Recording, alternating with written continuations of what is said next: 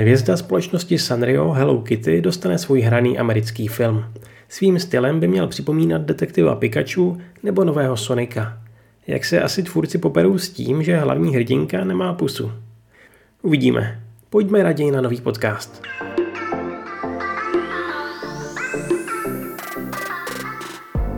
Japonský miliardář Yusaku Maezawa pokračuje v hledání osmi lidí, kteří se k němu připojí na první komerční vesmírný let kolem měsíce ve SpaceX Elona Muska.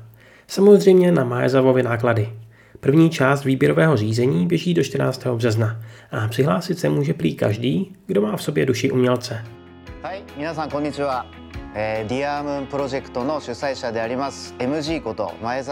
Finální rozhodnutí ohledně výsledné podoby olympijských her má být známé během následujícího měsíce. Současný plán počítá s tím, že se i vlivem nových mutací virů nebudou moci zúčastnit zahraniční návštěvníci.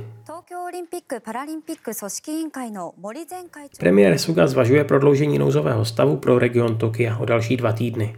Aktuálně platí do neděle 7. března. Jak vypadá typický den japonského hasiče? YouTuber Paulo Guzman natočil další díl své série o práci v různých profesích a ukazuje 24 hodin v životě požárníka Soshiho v Tokiu. And this is Soshi's office, the Johto Fire Station, Tokyo Tsunamachi Branch. In Tokyo there are a total of 300 Haruki Murakami má svou vlastní řadu triček.